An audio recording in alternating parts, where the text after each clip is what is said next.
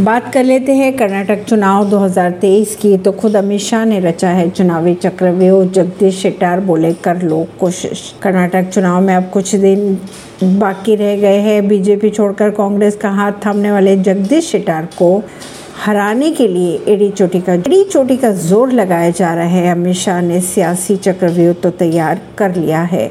लेकिन इस पर शेटार भी पीछे हटते नज़र नहीं आ रहे हैं पूर्व मुख्यमंत्री जगदीश शेटार के भाजपा छोड़कर कांग्रेस में आने के बाद भाजपा लगातार उन पर प्रहार करती जा रही है, जिससे कर्नाटक विधानसभा चुनाव में सारा फोकस उनके ऊपर ही आ गया है। भाजपा ने अब शेटार को उनके घर में ही हराकर दल बदलू और पार्टी के फरमान को नहीं मानने वाले को कड़ा संदेश देने की अब ठान ली है।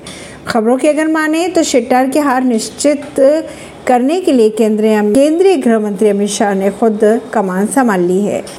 ऐसी ही खबरों को जानने के लिए जुड़े रहिए जनता से रिश्ता पॉडकास्ट से। परवीन दिल्ली से